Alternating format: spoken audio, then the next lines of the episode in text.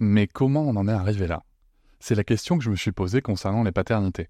Pour y répondre, je vous propose de découvrir la BD Papa Sapiens, qui raconte l'histoire des pères à travers les âges avec humour et les chouettes dessins de Sévanie.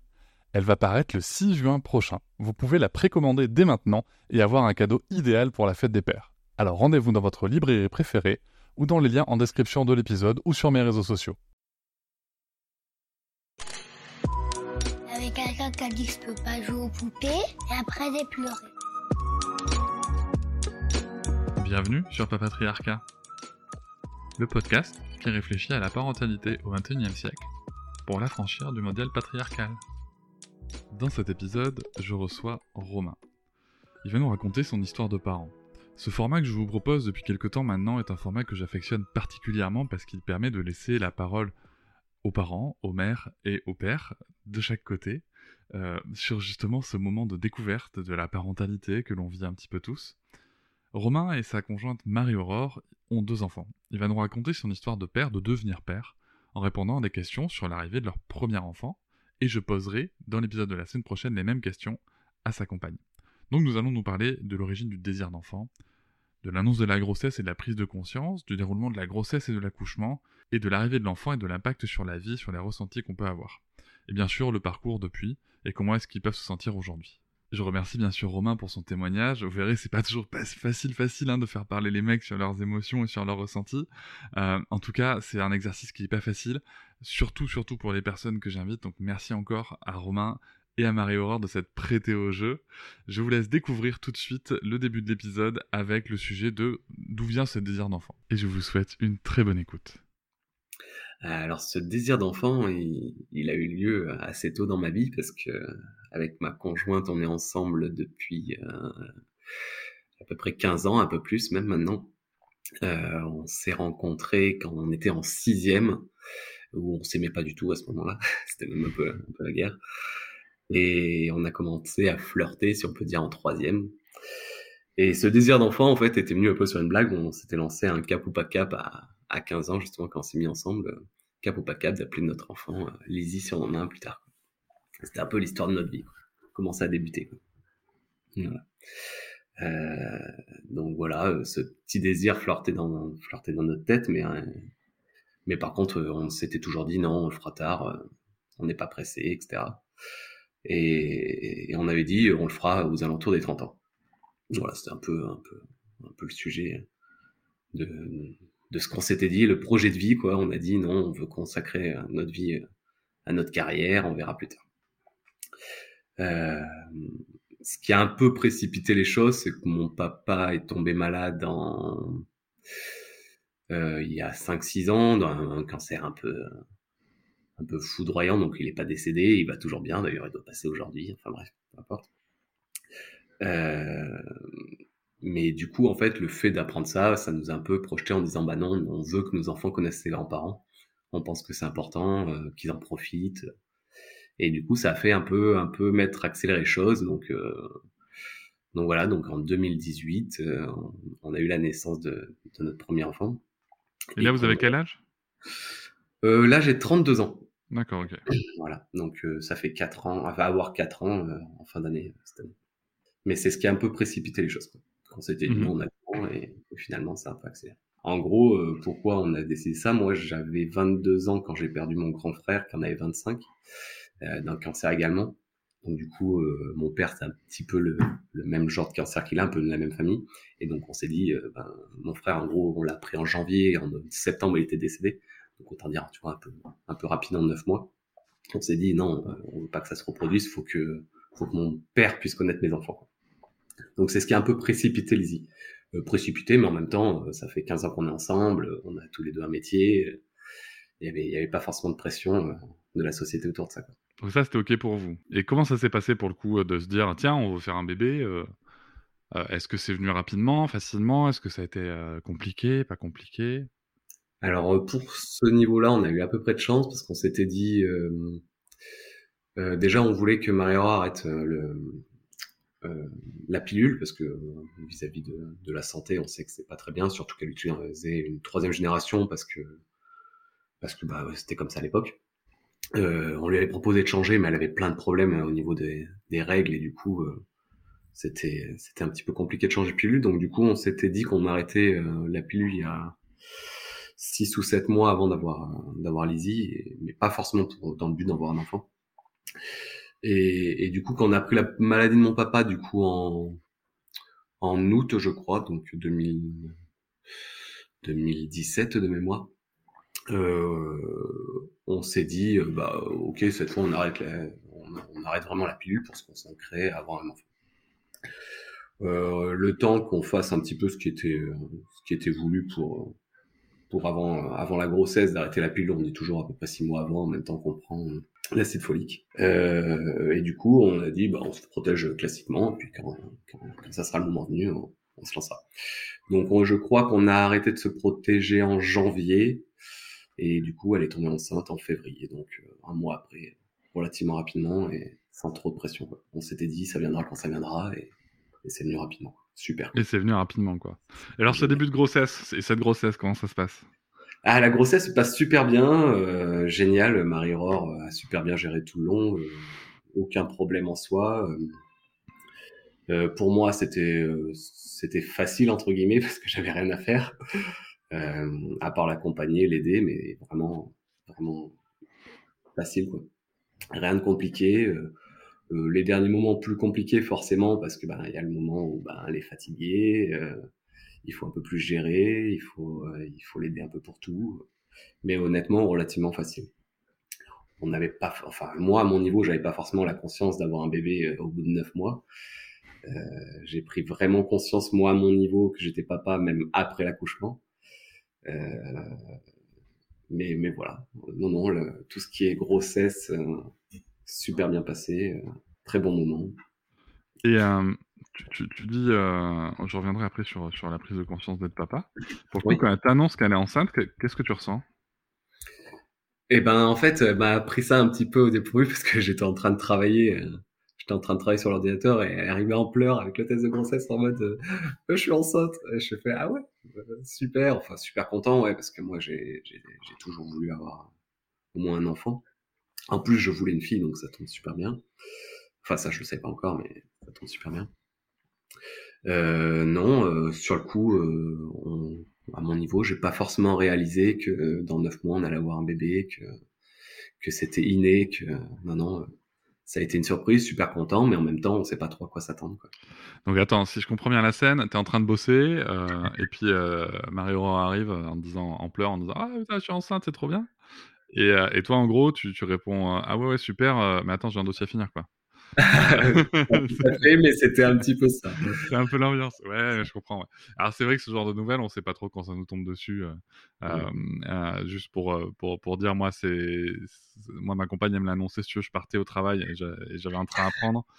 Donc voilà, on a pris le temps de dire c'est génial, mais faut se casser et bosser. Ah, voilà. Donc donc c'est très bien. Ah, j'ai une petite question en t'écoutant qui vient. Qu'est-ce qui fait que tu voulais une fille? Euh, ce qui fait que je voulais une fille. Euh, alors ça, j'ai envie de dire, ça, ça, ça remonte à loin. Je, je pense que même à partir de mes 5 ans, euh, j'ai toujours dit à ma mère, ah là là, j'adorerais avoir une petite sœur. Je ne sais pas vraiment pourquoi. Est-ce que c'est le côté peut-être de protection? Je sais pas qu'est-ce qui ressortait à cet âge-là.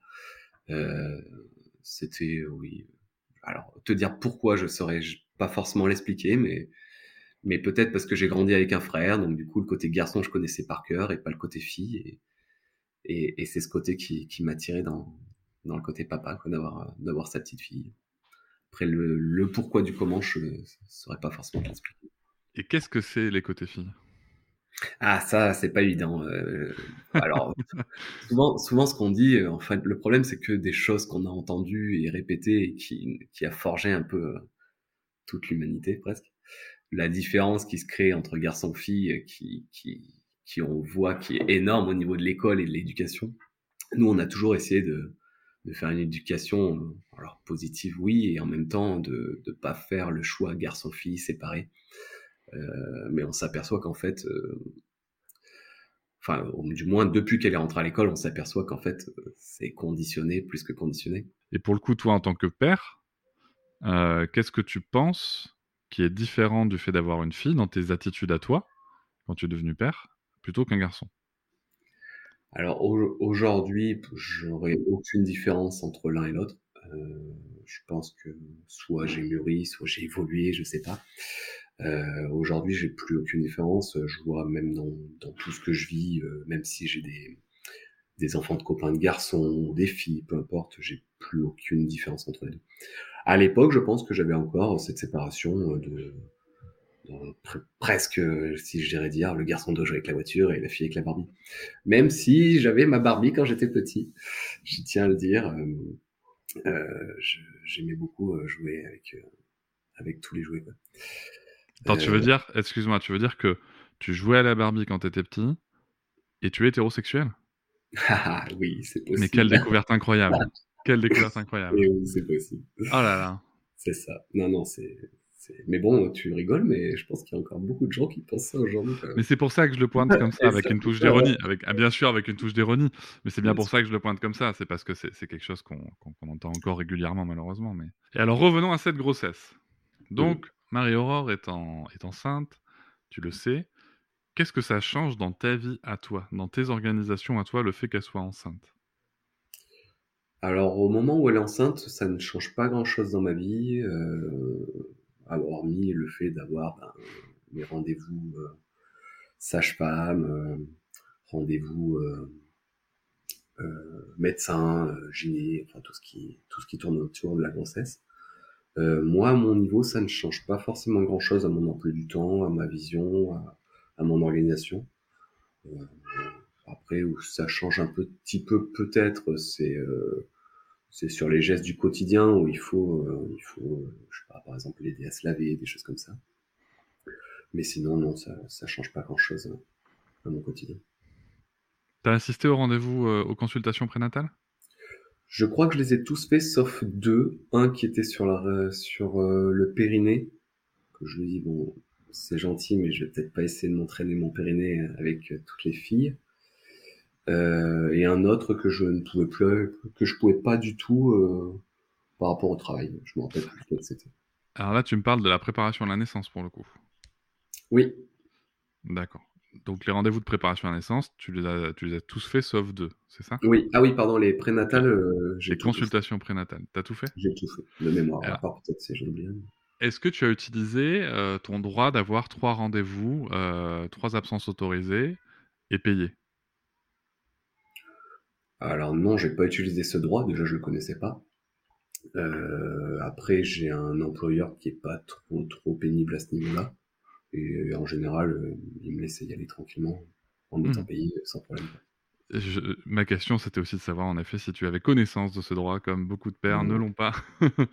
voilà, donc euh, il, est jamais, il est toujours bon de rappeler aux pères comme aux mères ou aux futures mères que les hommes ont droit, enfin les pères, les futurs pères ont droit à trois absences euh, autorisées et payées euh, pour aller à des rendez-vous de consultation prénatale, euh, voilà, qui sont souvent utilisés pour les trois grandes échographies du parcours. voilà, donc ça c'est important de, de, le savoir. Euh, et, comment ça se passe? Toi, t'es comment dans ta tête pendant la grossesse? Tu te dis, euh, putain, c'est quoi ce truc? Euh, Est-ce que vous avez fait des trucs genre, tu vois, moi avec ma compagne, ce qu'elle faisait souvent, c'est qu'elle m'envoyait des photos, genre, elle m'envoyait un grain de raisin avec des bras dessinés, un smiley dessus. J'ai eu, la mangue aussi, je crois, régulièrement. Est-ce que vous avez fait ce genre de choses? Comment ça se passe? Comment est-ce que tu, comment est-ce que toi, tu arrives à te rendre compte de ce qui se passe? Alors, euh, nous, on utilisait une application. Alors, te redire le nom, je me rappellerai plus, mais tu demanderas Marie-Aurore, t'inquiète pas. Elle sera super forte sur ça. Une application qui, chaque jour, nous disait euh, à quoi ressemblait le bébé. Donc, euh, ça commençait par... Enfin, avant, il y avait des choses, mais ça commençait par le grain de riz jusqu'à la pastèque, des choses comme ça. on avait la vision 3D, pareil, sur cette application pour voir la taille du bébé qui grossit. Euh, on essaie de se rendre compte. J'ai senti le bébé assez tôt parce qu'au début je sentais carrément des petites bulles. Euh, après je sentais carrément la tête. Enfin non, j'ai vraiment senti assez tôt. Euh, de mémoire, là où j'ai vraiment vraiment senti euh, le vrai premier coup où on est sûr et certain que c'est un bébé, c'est plus des gargouilles dans le ventre. Je crois que c'était aux alentours des 5-6 mois. Mais déjà, je pense qu'à 3-4 mois, on commence à sentir, mais on savait pas trop ce que c'était. Après, ce qu'on a fait si aussi, euh, on a fait, euh, on a fait les échos de base, on allait faire une écho aussi entre les deux, où on a vu, on avait fait une écho, je crois, à Lyon. C'était une écho 3D parce qu'on voulait avoir une écho au milieu des deux pour se persuader, parce qu'en fait, sur l'écho des six mois, on n'avait pas entendu, on avait, non, qu'est-ce que, qu'est-ce que c'était? Ah oui, ils nous avait pas montré le bébé ou je sais plus ce qui s'était passé. En gros, on avait écouté le cœur rapidement, mais, l'écho, on n'avait pas bien vu ce qu'on voulait. Oui, ils nous avait pas donné le sexe, on voulait absolument connaître le sexe. Donc du coup, on avait fait une écho au milieu. Euh, c'est là où on avait vraiment vu que, c'était une fille et, et, un peu en 3D, donc ça nous avait un petit peu touché. C'était un peu un peu notre moment ridicule, mais, mais c'était mignon. Euh, après, après qu'est-ce qu'on a fait d'autre euh, Qu'est-ce qu'on a fait d'autre autour du bébé et, qui m'a qui m'a touché C'est vrai que ça remonte déjà loin parce que 4 ans ça passe vite. Mm-hmm. Mais mais oui, non non, on a fait plein de choses pour pour se mettre dans la grossesse. Après, pour moi, tant que on n'avait pas le bébé, c'était c'était pas pareil. Ça pas pareil. Et l'arrivée du bébé alors, l'accouchement, comment ça voilà, l'accouchement. L'arrivée du bébé ou l'accouchement? Parce que Allez, l'accouchement, vas-y. euh, donc l'accouchement, euh, contraction, euh, contraction le matin vers, enfin assez tôt le matin parce qu'elle me réveille pas, mais en gros vers vers 7h, 7h30, je comprends qu'il y a des contractions. Donc du coup, annulation de la journée de travail forcément parce qu'on se dit là, ça va, ça va pas être faisable. Donc le, 8h, 10h, un petit peu compliqué parce que maman qui a un petit peu mal, moi qui suis en train d'appeler tous mes clients pour annuler et dire bon, en fait ça va pas être possible aujourd'hui. Euh, on essaye de, enfin elle, essaye surtout de manger rapidement à midi. Oui, je dis souvent on, même pour on a accouché, mais non, c'est elle qui a tout fait. Euh, donc midi, elle mange ce qu'elle peut. Euh, je me rappellerai toujours, c'était carrément du riz. Donc chaque fois qu'elle est malade, de toute façon, c'est du riz. Euh, midi 30, 13h, on arrive à la maternité. Euh, on attend un certain temps, une demi-heure, 40 minutes. Euh, tout ça pour qu'on nous dise qu'en gros, c'est pas forcément fait pour aujourd'hui, euh, qu'on lui demande euh, où est-ce qu'elle habite pour l'envoyer. Moi qui lui tape vite dans les côtes et qui lui dit, tu lui dis pas qu'on habite à 15 minutes, sinon on repart. donc du coup, on va faire un tour sur le parking. Parce que oui, je pense qu'elle serait prête à nous renvoyer chez nous parce qu'elle était presque pas ouverte ou peut-être un centimètre. En gros, elle nous a dit première grossesse, ça sera pas pour aujourd'hui. Mhm. Donc du coup, on ferait un peu de forcing, donc on va faire un tour sur le parking pendant euh, une heure, deux heures. Donc là, ça a été un moment hyper compliqué pour moi parce qu'en gros, il euh, faut imaginer Marie-Aurore à moitié pliée, euh, en train de se reposer sur mes épaules et faire des tours de parking pendant deux heures. Donc en plus il faisait froid, enfin bref, peu importe, c'était pas ultra ultra grave. Et puis mine de rien, elle avait quand même la douleur parce que pour le coup, elle avait des contractions dans le dos, donc c'était assez douloureux. On remonte de mémoire à 14h30 ou 15h en salle pour aller revérifier. Euh, donc là, il l'installe dans une, petite salle de consulte en gros ils disent ben ça n'a pas bougé depuis tout à l'heure, euh, vous êtes toujours à 1, il euh, va falloir rentrer chez vous. L'arrière qui dit non non mais je, peux pas, j'ai trop mal, etc. Il dit bon bah écoutez installez-vous, on va vous mettre euh, l'appareil pour voir un peu les contractions, ce qui se passe et on va attendre un petit peu. Donc toutes les demi-heures elle revient, bien sûr elle essaye ou un centimètre, elle nous dit bon vous êtes mignon mais vous n'êtes pas les premiers parents qui viennent. vous en avez encore pour un moment. Bon ok très bien. Moi j'étais un petit peu un peu un peu anxieux. Je commençais un petit peu à baliser en me disant euh, je me sens pas trop de retourner à la maison reprendre la voiture si ça se déclenche dedans. Enfin bref pas forcément très serein et puis mine de rien euh, voir voir sa, sa femme dans cet état là c'est jamais jamais agréable euh, au bout d'une demi-heure marie qui fait un cri dans la salle donc moi en tant que papa même si je suis sapeur pompier volontaire à l'époque euh, un cri comme ça, ça fait bizarre parce que elle a mal, quoi. Ouais. Euh, donc du coup, je prends dans le couloir, je vais chercher une sage-femme. Impossible de trouver quelqu'un. Je reviens dans la chambre, forcément, c'est pas un peu grondé. Elle me dit, euh, bah écoute, va chercher quelqu'un, je sais pas ce qui se passe, j'ai trop mal. Bon, bah, je passe, je sais pas, peut-être 20 minutes avant de trouver quelqu'un. Donc la sage-femme revient. Euh, donc elle la reconsulte. Et là, elle dit oui, ben, c'est bien, vous êtes à deux, deux nids, quoi. Donc là, moi, je comprends que ça va être long, quoi.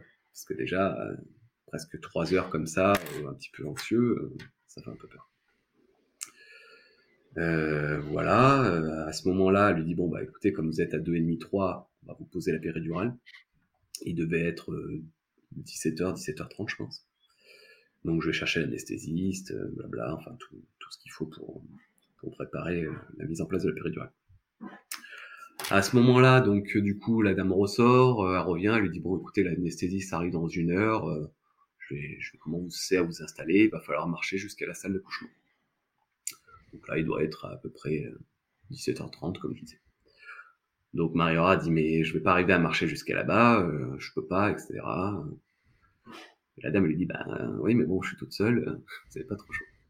Bon, je prends encore Mariora un peu sur l'épaule, on marche, euh, on marche dans le couloir de, de la maternité jusqu'à là-bas, jusqu'à la salle d'accouchement. Euh, arrivé devant la porte de la salle d'accouchement, Mariora qui dit qui commence à souffler, etc., qui dit non mais j'en peux plus, j'en peux plus, euh, il faut, il faut qu'il arrive, euh, j'ai trop mal. Ok, la sage-femme qui dit oui, bah, je vais le chercher, c'est encore dans une demi-heure. Elle s'assoit sur la table de la salle d'accouchement et elle refait le même cri qu'elle avait déjà fait dans la, dans la salle de préparation. De... Donc le cri de bête, quoi. Ouais, un cri, un cri de bête, quoi. Mais un cri, euh, bah, quand c'est la première fois, on sait pas ce que c'est. Ça sera arrivé pour la deuxième, ça aurait pas été pareil. Mais pour la première, euh, je ne suis pas rendu compte. Et la sage-femme rouvre la porte et dit C'est vous qui avez créé comme ça? Je, dis Oui, c'est ma femme qui a créé. Allongez-vous, je vous sculpte. Elle sculpte et, et c'est le moment où elle lui dit Ouh là là, vous êtes à 10, on y va Donc c'est un petit peu compliqué. Euh, mise en place vite fait sur l'étrier, pas de péridurale. Et du coup, en gros, ben, c'est carrément que c'était le moment de pousser, quoi. Donc, euh, c'était un cri de pousser. Quand toi, tu entends ta femme crier comme ça, là, euh, qu'est-ce que tu ressens vraiment à ce moment-là? Parce que tu dis, je savais pas ce que c'était, mais qu'est-ce que toi, tu ressens? Mais en fait, déjà, même dans son regard, je, sentais qu'elle était, enfin, elle était plus là. C'est pas le mot que dire qu'elle était plus là, mais on sent que t'es plus la même personne. On sent que la douleur a pris le pas sur le cerveau. On sent que qu'il y a qu'une seule obsession, que, que c'est atroce. Comme j'expliquais euh, à tous mes copains euh, qui me demandent comment c'est passé, comment je l'ai ressenti, moi j'ai vraiment l'impression euh, d'arriver sur un accident de la route, d'être sur une personne qui est multi-fracturée et, et qu'en fait qu'il a tellement mal qu'il qu'il est plus capable de, de penser par lui-même. Mmh. Mais et, toi, quelles émotions tu ressens à ce moment-là? Tu ressens de la peur, tu ressens de la de l'anxiété, tu ressens de la tu ressens de la, terreur, tu ressens, tu ressens de la joie. non, non, mais j'ai 177, 177 émotions, quoi. J'ai, j'ai mon cœur qui s'emballe, j'ai, euh, j'ai de la pression, je me dis qu'est-ce que je peux faire, qu'est-ce que je peux pas faire? J'ai de la peur, j'ai de la joie, j'ai, j'ai de la tristesse, j'ai de la compassion, j'ai, j'ai tout qui est mélangé et, et je rentre un peu comme je te dis en fait comme j'étais sapeur-pompier je rentre dans ma bulle en mode euh, de protection en mode euh, on est là pour intervenir, on est là pour soutenir, et en fait, euh, j'ai tout le côté tristesse, etc., qui rentre dans cette bulle. Tout, et en gros, j'ai vraiment l'adrénaline à 200%. Ok. Est-ce que tu penses que ton job à ce moment-là, euh, est-ce que tu, ou est-ce que tu te sens frustré pour le coup de, bah, de, de, constater ça et de ne pas avoir de solution? Alors, qui, pas forcément... viennent de toi, hein, qui viennent de toi, hein, j'entends. Non, pas forcément, parce que de toute façon, euh, à mon niveau, là, sur mon accouchement, il n'y a pas grand chose à faire. Hein. Le seul truc où je suis démuni, c'est que je me dis, euh, bah en fait, euh, la, douleur, il n'y a, a, aucune solution de la, de l'annuler quoi. On peut on peut faire penser à autre chose, on peut faire plein de choses, mais mais son regard il change pas quoi. Quoi qu'on fasse, son regard change pas. On voit le regard de rage, de enfin de rage, je sais pas si c'est de la rage, mais un regard euh, vide, bestial. C'est c'est impressionnant à, à voir quoi. Alors revenons à l'accouchement. Elle est à 10, tout le monde se met en place, pas de péridurale. Exactement. Donc, et là, il va falloir pousser, madame. C'est ça, et le combat commence. Quoi. Euh, donc ouais, euh, comme je dis, le combat commence, ouais, c'est exactement ça. En fait, elle rentre dans une transe euh, guerrière presque. Donc euh, oui, impressionnant. bravo, bravo, bravo à elle. Euh, moi, je suis à côté, je fais tout ce que je peux. Euh, je, je, lui dis, je lui, je lui dis plein de choses. Peux je suis à côté d'elle, je lui serre la main, je lui tiens la tête. donc il lui avait mis un, un masque avec du gaz hilarant, je crois. Euh, donc j'essaie de le remettre sur le nez, même si elle me dit ça me sert à rien, ça tout euh, donc moi je lui dis mais tu vas y arriver, euh, t'es la meilleure. Il faut bien que tu respires comme elle t'a dit, il faut que tu pousses au moment où elle dit, allez pousse encore, vas-y. Tu, tu Est-ce qu'elle te lâche un gros ta gueule à un moment? Honnêtement non. Ah, et pourtant, j'aurais pensé. Mais franchement, non, elle a été super. Après, comme je te dis, je pense qu'elle est vraiment, elle est vraiment rentrée dans sa bulle. Euh, je te dis, euh, limite à pas la reconnaître, quoi. C'était, c'était derrière, quoi.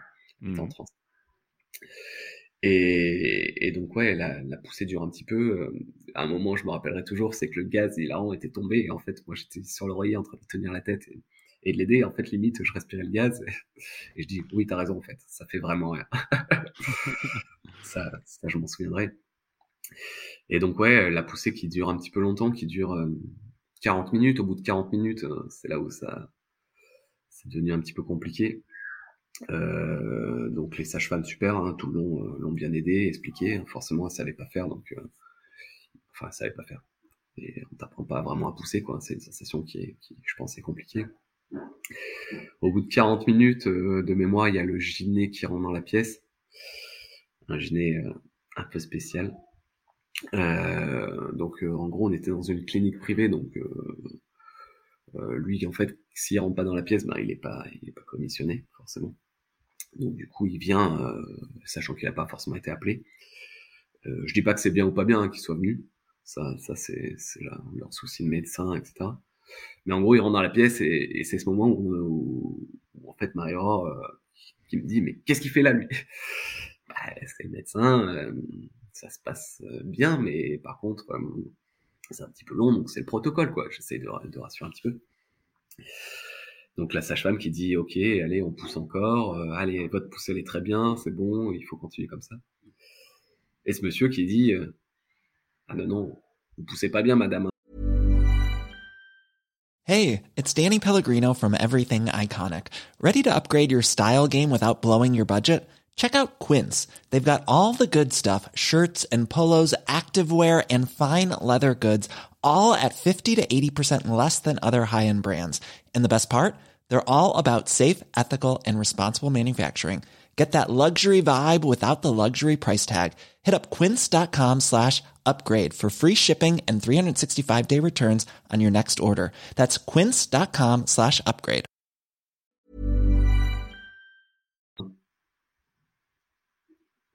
moi un peu surpris, me retourne vers la sage-femme et je dis c'est qui ce monsieur? Donc s'était pas présenté hein, donc c'est à ce moment-là qu'elle me dit euh, c'est le gyné euh, vu que ça fait 40 minutes du coup c'est le protocole faut qu'il vienne blabla donc Marie-Or toujours très dans sa bulle qui qui a tilté qui, qui avait un monsieur qui était rentré mais pas forcément ce qui se passait. Euh, donc du coup le, le, qui, qui, sort enfin qui se dirige plus ou moins vers Marie-Or si on peut dire mais qui reste entre ses cuisses et qui, qui lui parle à à deux mètres et qui lui dit bon écoutez madame vu que vous poussez pas très bien moi ce que je vous propose c'est que euh, j'ai deux solutions. Soit la ventouse soit les forceps. Personnellement moi le forceps je préfère. Mmh alors moi à ce moment-là je me penche vers Marie-Aure et je lui dis bon écoute Marie-Aure alors ce qu'il faut savoir chez Marie-Aure c'est qu'en gros euh, déjà cette zone là c'est un petit peu un petit peu compliqué. Et en plus de ça euh, elle a toujours prôné un accouchement donc elle était pas forcément pour ne pas avoir la péridurale, parce qu'à la base elle a voulu. Bon là, elle n'a pas, pas, eu la chance malheureusement. Mais par contre, euh, elle a toujours été contre l'épisio, euh, laisser faire, hormis vraiment si la vie du bébé en jeu, allez-y quoi, faites. Mais, voilà. Et donc à ce moment-là, en fait, je me penche vers elle et je lui dis, marie là il va falloir, il va falloir que tu ailles quoi. Il va falloir que tu lâches et il faut que tu lui prouves que tu vas y arriver en fait. Prouve-lui que c'est un, voilà, on va pas sortir le mot, mais prouve-lui qu'il a tort quoi. Euh, et à ce moment, je dis, euh, là, il a dit quelque chose, il veut utiliser un objet. Donc, si tu veux pas qu'il l'utilise, il faut que tu lui prouves que tu y arrives. Et là, son regard a encore changé. Les yeux se sont injectés de sang presque. Et elle a fait une poussée qui était, euh, je pense, spectaculaire et qui a permis de déclencher un petit peu, plus ou moins, la naissance. D'accord. C'est là où la, la, tête est arrivée à sortir, etc. Et elle est arrivée à prouver justement au gêné que qu'elle en était capable. Mais là, ouais, c'était encore encore une transe supérieure. elle est rentrée vraiment dans, une autre dimension. Euh, donc là, on a, moi à mon niveau, j'étais plus soulagé. Je me suis dit là, on y arrivait quoi. Euh, donc la petite après, donc au bout de 3-4 poussées plus supplémentaires est sortie. donc relativement bien jusque là. Donc 45 minutes de poussée, mais qui m'ont paru très courte au final. Et c'est après où c'est un peu le cauchemar qui a commencé. C'est-à-dire? Cauchemar pour Maria. Euh, ce qui veut dire, c'est qu'en gros, ben, la petite est sortie, donc c'est le moment où il, la nettoie, il la pose sur Marie Aurore. Et là, en gros, les sages-femmes, euh, donc euh, il y avait deux sages-femmes et, et une oxy. L'oxy qui s'occupe du bébé, les sages-femmes qui nettoient, qui s'occupent un petit peu du bébé, et, le gyné qui, qui s'occupe à faire son métier. Donc du coup, euh, moi, je me concentre surtout sur le bébé et, ma femme. Donc du coup, euh, je regarde pas forcément ce qui se passe. C'est le moment où Géné dit euh, bon bah il va falloir il va falloir faire sortir le reste. C'est pas encore fini, blabla, etc. Donc sachant que ça fait une minute trente que le bébé est sorti. Moi qui suis vraiment concentré sur le bébé, sur marie du coup qui, qui entend mais en même temps qui capte pas forcément ce qui se dit, et là, il se passe un, un truc où on comprend pas, en fait, Marie-Laure qui crie. Bah, moi, je dis, qu'est-ce qu'il y a, tu as mal? Et, et puis euh, la sage-femme qui court vers Virginie et qui lui dit, non, il n'y a pas de péridurale. Et en fait, le mec était déjà en train de rentrer ses, ses mains à l'intérieur pour commencer le curtage, etc. Donc, ce qu'il faut comprendre, c'est que sans péridurale à vif, je pense qu'elle a encore bien douillé. Sauf que toute cette partie-là, c'était hyper rapide. Donc en fait, euh, on, comprend qu'en fait, euh, du coup, moi, je me retourne vers lui et je lui dis, mais qu'est-ce qui se passe là? Et du coup, en fait, euh, il avait tiré un petit peu sur le placenta. Donc après, ce qui s'est passé réellement, je, je le vois pas, etc. Et en gros, je le vois sortir le placenta. Donc, ce qu'il faut s'imaginer, en fait, c'est que je suis entre deux murs. À ma gauche, il y a la table roulante où ils m'ont posé le placenta. Marie-Or qui est couchée du coup devant moi. Et en fait, au moment où je me retourne, il prend le placenta et il pose sur la table à côté de moi. Euh, quand je dis pause, c'est je jette un petit peu. Tellement que je me souviendrai toute ma vie parce que du coup moi je devais partir au travail. Donc j'étais en chemise blanche et costard. Et quand il pose le placenta en fait ça gicle du bas de ma chemise jusqu'en haut avec une belle trace de sang tout le long. Et là je dis heureusement que je crains pas le sang quand même. Et le gyné qui me regarde et qui me dit mais vous êtes qui? Bah je suis le papa quoi enfin vous voulez que je sois qui quoi donc sachant que j'avais pas eu le temps de me changer, hein, j'étais pas avec euh, la Charlotte, etc. Et il me dit mais qu'est-ce que vous faites encore là? Je bah, vous voulez que je sorte comment? Soit je passe au-dessus de ma femme, soit je passe euh, par-dessus le placenta, mais je peux pas sortir en fait. Ah oui, oui, mais là le placenta, il commence à farfouiller dedans et en fait il était un petit peu assuré. Dit assuré, dit peut-être complication, peut-être hémorragie. Enfin bref, ça c'est le médecin qui qui juge. Et il dit euh, bah écoute, euh, écoutez, on on va devoir l'endormir et vérifier. Donc euh, c'est là où du coup il pousse le placenta, moi je sors, donc je passe forcément derrière derrière ses jambes, donc forcément je tourne vite la tête de l'autre côté, je veux pas voir ça. Et je vais vers mon bébé, et, là il vérifie, etc. Euh, donc euh, il y avait une petite, donc il sous sous la lampe à côté, c'est là où je vois un petit peu le bébé, il commence à lui nettoyer son premier méa, etc. Et là ils me font sortir de la pièce, parce que du coup il y a une ils vont l'endormir pour voir ce qui se passe. Donc euh, je suis sorti, Marie-Aurore euh, avec puis son bébé, euh, donc séparation du bébé, de la mère et du père. moi qui suis dans le couloir, qui sait pas ce qui se passe, ça doit durer entre 40 minutes et une heure. J'en profite quand même pour écrire un petit peu à tout le monde. On te laisse pas ton bébé à ce moment-là? Non. Non, j'étais vraiment dans le couloir, donc le bébé reste sous la lampe. D'accord. Mm. Par contre, euh, je crois, de, alors je me rappelle plus tout, mais c'est le moment aussi ils sont allés peser, etc. Et ça se faisait dans une autre pièce. Mais j'ai pas pu les suivre. Non. On t'a pas donné l'opportunité d'être avec ton bébé en peau à peau euh, pendant tout ce temps. À ce moment-là, non. Alors, juste le moment de l'opération, enfin l'opération. Oui, si je peux dire opération, qui a duré entre 15 et 20 minutes. Là, j'ai pas du tout eu le bébé. D'accord. Euh, mais par contre, je pense c'est pas forcément qu'ils voulaient pas me le donner. C'est, je pense qu'ils sont allés faire des tests sur le poids peut-être le sang, les choses comme ça. Que d'habitude, je pense qu'ils font dans la salle de naissance. Enfin, c'est ce qui s'est fait avec la deuxième d'ailleurs. Mais vu que là, la maman est endormie et qu'il y a des risques, je pense, à ce moment-là, je sais pas, de bactéries, je sais pas, donc ils m'ont fait sortir de la pièce. Euh, à la fin de l'opération, euh, Marie-Aurore dormait toujours, et c'est là où ils m'ont fait rentrer avec le bébé en peau à peau. D'accord. Et c'est là, par contre, où j'ai vraiment compris que, que j'allais être papa. Moi, j'ai adoré ce moment, euh, parce que là, j'ai eu deux heures euh, de temps qu'elle se réveille, où j'étais qu'avec mon bébé. Donc là, on était vraiment tous les deux, euh, dans le noir, en peau à peau. euh, exceptionnel. Très, très bien ce moment. Et là, tu te rends compte que t'es papa? Ah là oui, c'est c'est ah oui, cette chose elle est fragile. euh, si je suis pas là, il y a personne en fait. Mhm. Ouais, ce qui fait vraiment. Et Marie-Aurore, revient quand?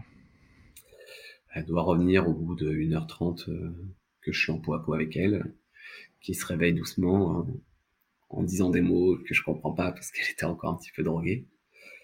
Euh, et puis jusqu'à un moment où elle me dit euh, bah, qu'est-ce qui s'est passé, que je lui raconte et, et voilà. Et par contre, elle peut pas encore prendre le bébé tout de suite parce qu'il y a encore un petit peu de drogue. Donc elle peut prendre qu'au partir du moment où on remonte dans la chambre à 23h. Sachant qu'elle a couché à 18h30. Ok. Et alors, ces premiers jours avec le bébé? Ces premiers instants, comment ça se passe? Ah, premier jour avec le bébé, euh, ah, donc on était plein de bonne volonté. Hein. On avait dit, notre bébé, on va essayer de pas lui donner de tutu. On va essayer euh, d'être les meilleurs parents au monde.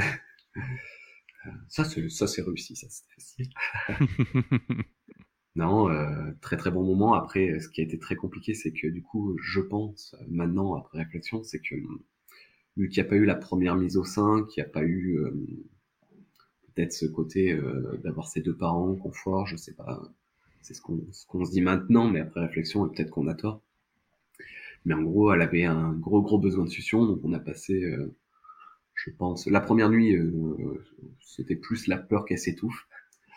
C'est-à-dire que vu que le bébé recrache beaucoup, euh, on n'a pas beaucoup dormi. Mais bon, finalement après, euh, c'était pas trop trop grave ça. C'est plutôt la deuxième nuit, en fait, j'ai passé quasiment la moitié de la nuit avec le petit doigt dans, la bouche parce qu'elle avait un, besoin de succion très très grand, quoi, très important. Mais oui, oui, euh, non, que, que du bonheur, on se rend compte que, que le bébé a besoin de nous, qu'on a besoin de lui. Alors, attends, excuse-moi, je, je me permets d'intervenir. Que du bonheur, mais euh, la tête dans le cul, s'endormir. et- Non, non, mais tu vois, je veux dire, euh, j'entends la, la, la, le, le très grand bonheur qu'il y a, qu'il y a mais factuellement, euh, c'est aussi ne pas dormir. euh, tu vois ce que je veux dire? C'est que. Ça, oui, c'est une erreur. C'est une grosse erreur qu'on a faite. La première nuit, il faut dormir la première nuit. Parce que le bébé fait que dormir, il se remet de son trauma, on aurait dû dormir. Eh oui. Mais comme c'est le premier, on sait façon. pas. Exactement. Euh, petite question là, rapide. T'avais posé, t'avais pris ton congé paternité? Euh, alors là, je l'avais pas encore posé parce que j'avais les trois jours euh, Ouais. enfin, obligatoires. Moi, j'ai même dormi à l'hôpital, etc. J'ai passé les trois jours carrément avec elle tout le Ouais. temps. Hormis une fois pour aller chercher, je sais plus quoi, à la maison. Euh, sinon, j'ai passé les trois jours entiers et j'ai enchaîné avec euh, avec mes 15 jours, enfin mes 11 jours de, de congé pat. Ok. À l'époque, c'était 11 jours. Ok. Et j'ai enchaîné. D'ailleurs, euh, pour euh, pour la deuxième, euh, j'ai pas du tout fait ça. J'avais pris qu'une semaine et une semaine plus tard. En fait, finalement, la première semaine, c'est pas forcément la plus dure. Mhm. Je trouve. Enfin, pas la plus dure.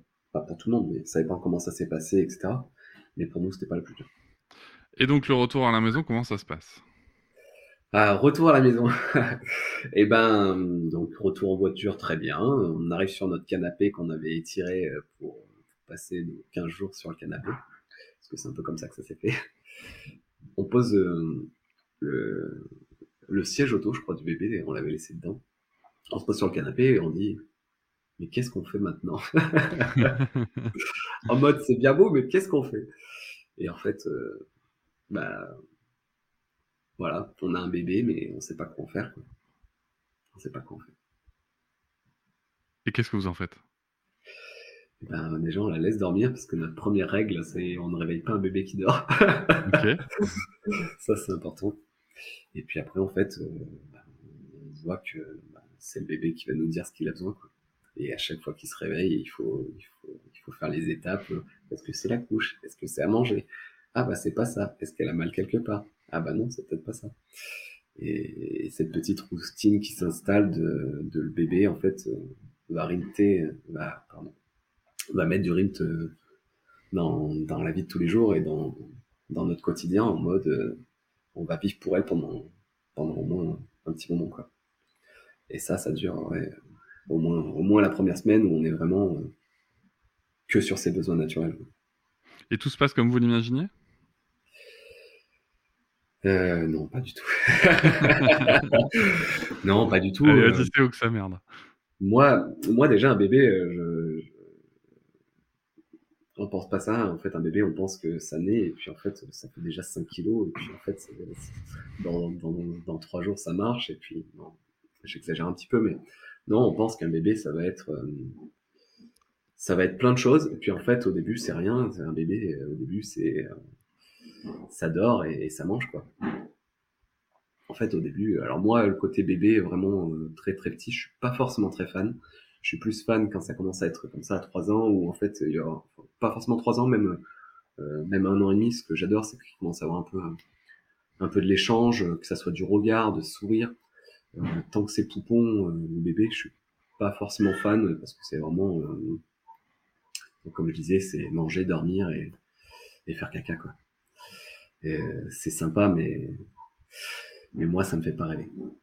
Ça me fait pas rêver cette situation, ce moment-là. Euh, je pensais que, je pensais, ouais, en fait, c'est vraiment trop fragile, c'est vraiment trop dans les bras. Euh, même si c'est super, hein, c'est magique, c'est tout ce qu'on veut, mais c'est pas forcément ce que moi je vois d'un enfant. Même si malheureusement, faut passer par là. Quoi. Et, et, donc ouais, je pensais, je pensais pas forcément que c'était ça, avoir un bébé. J'ai, j'ai bien aimé tous les moments quand même. Euh, hormis peut-être les nuits quand même, les nuits j'ai pas du tout aimé. C'est ce qui m'a un peu refroidi d'ailleurs pour faire un deuxième au début. Mais non, euh, je pense que le, premier mois s'est relativement bien passé. Euh, elle a dormi assez bien au début. Alors assez bien, on se comprend. Hein. C'est-à-dire qu'elle arrivait à dormir 3-4 heures des fois de temps en temps. donc moi j'avais déjà repris le travail au bout de 15 jours, donc dormir 3-4 heures c'était bien jusqu'à ces un mois, donc je crois que c'était pour Noël de mémoire. Ou euh, alors qu'est-ce qui s'est passé, on sait pas trop. Je pense c'est, enfin on a compris, mais bien après, je pense qu'elle avait quatre mois, parce qu'en fait elle faisait des RGO, mhm. euh, euh, mais qu'on n'a pas vu et que les médecins n'ont pas vu. Et de mémoire, je crois que c'était ma maman qui l'avait senti, parce que ma maman travaillait au PMI, donc petite et moyenne enfance, et elle avait senti en fait à l'aigreur de, de, de, sa bouche. Quoi. Et c'est là où on est rentré dans, pour moi, un cauchemar.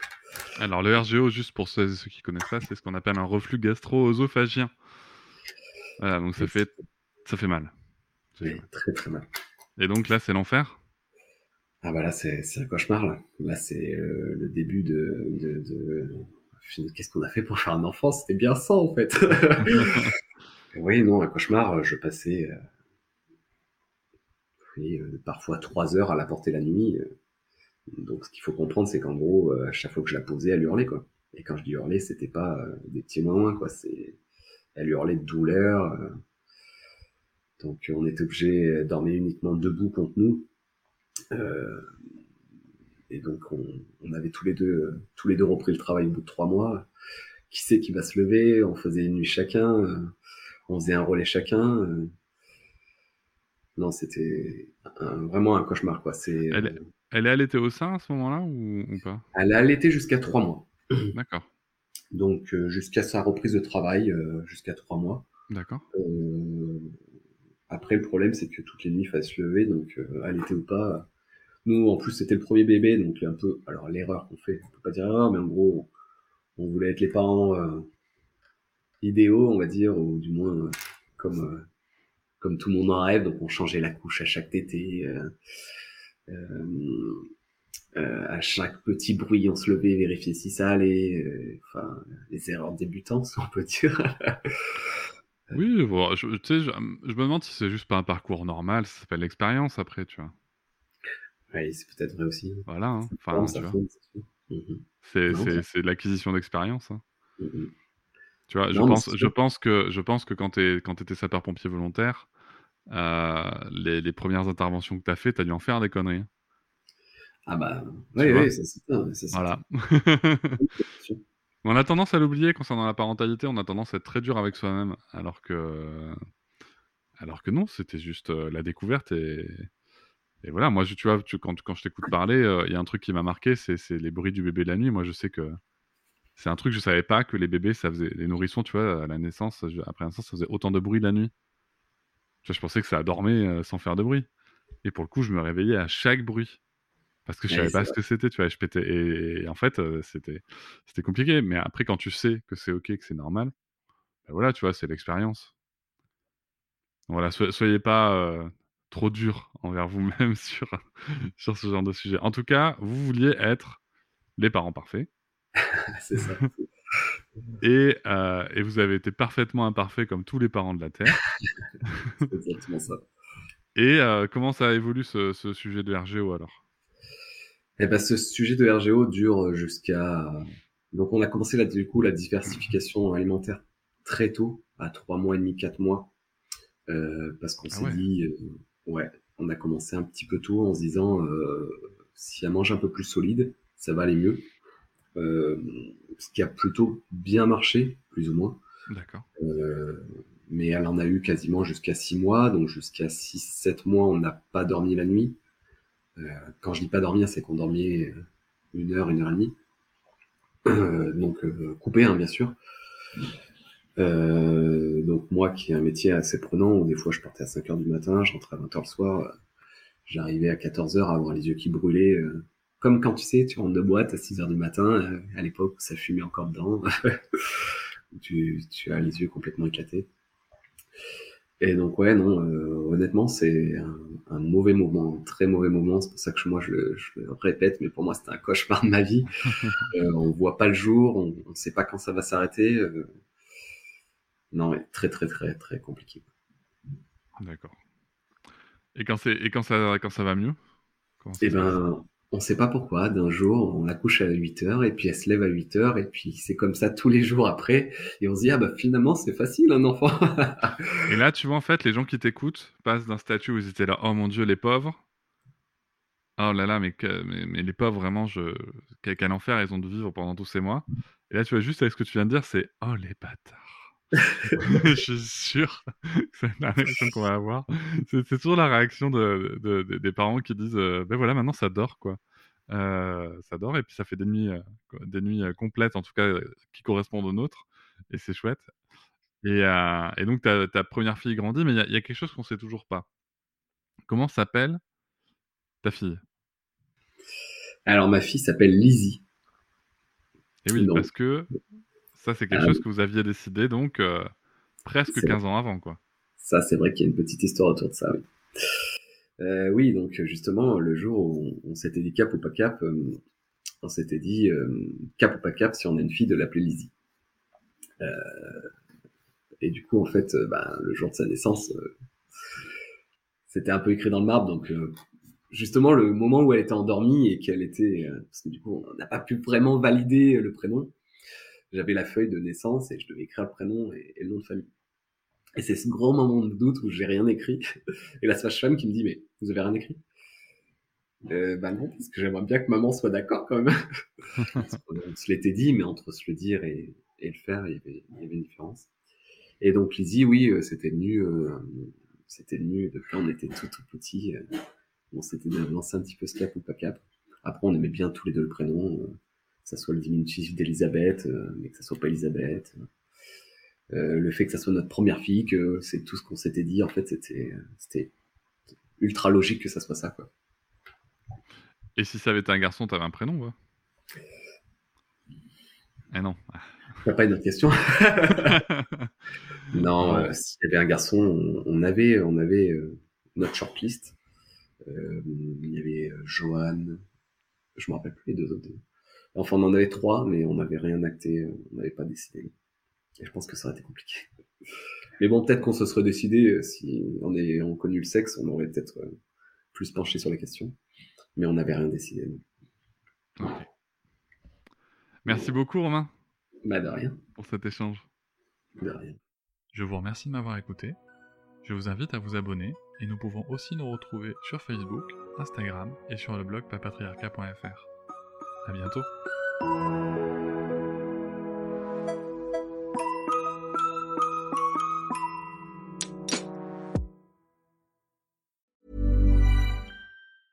Even when we're on a budget, we still deserve nice things. Quince is a place to scoop up stunning high-end goods for 50 to 80% less than similar brands. They have buttery soft cashmere sweaters starting at $50, luxurious Italian leather bags, and so much more. Plus, Quince only works with factories that use safe, ethical, and responsible manufacturing. Get the high-end goods you'll love without the high price tag with Quince. Go to quince.com/style for free shipping and 365-day returns. Hop, c'est encore moins. Si tu veux soutenir le podcast, tu peux aussi t'abonner à Papatriarca Plus et découvrir chaque semaine un épisode bonus en plus des 60 déjà disponibles. À découvrir sur tes applis de podcast comme Pocketcast, Castbox ou encore Apple Podcast. À très vite.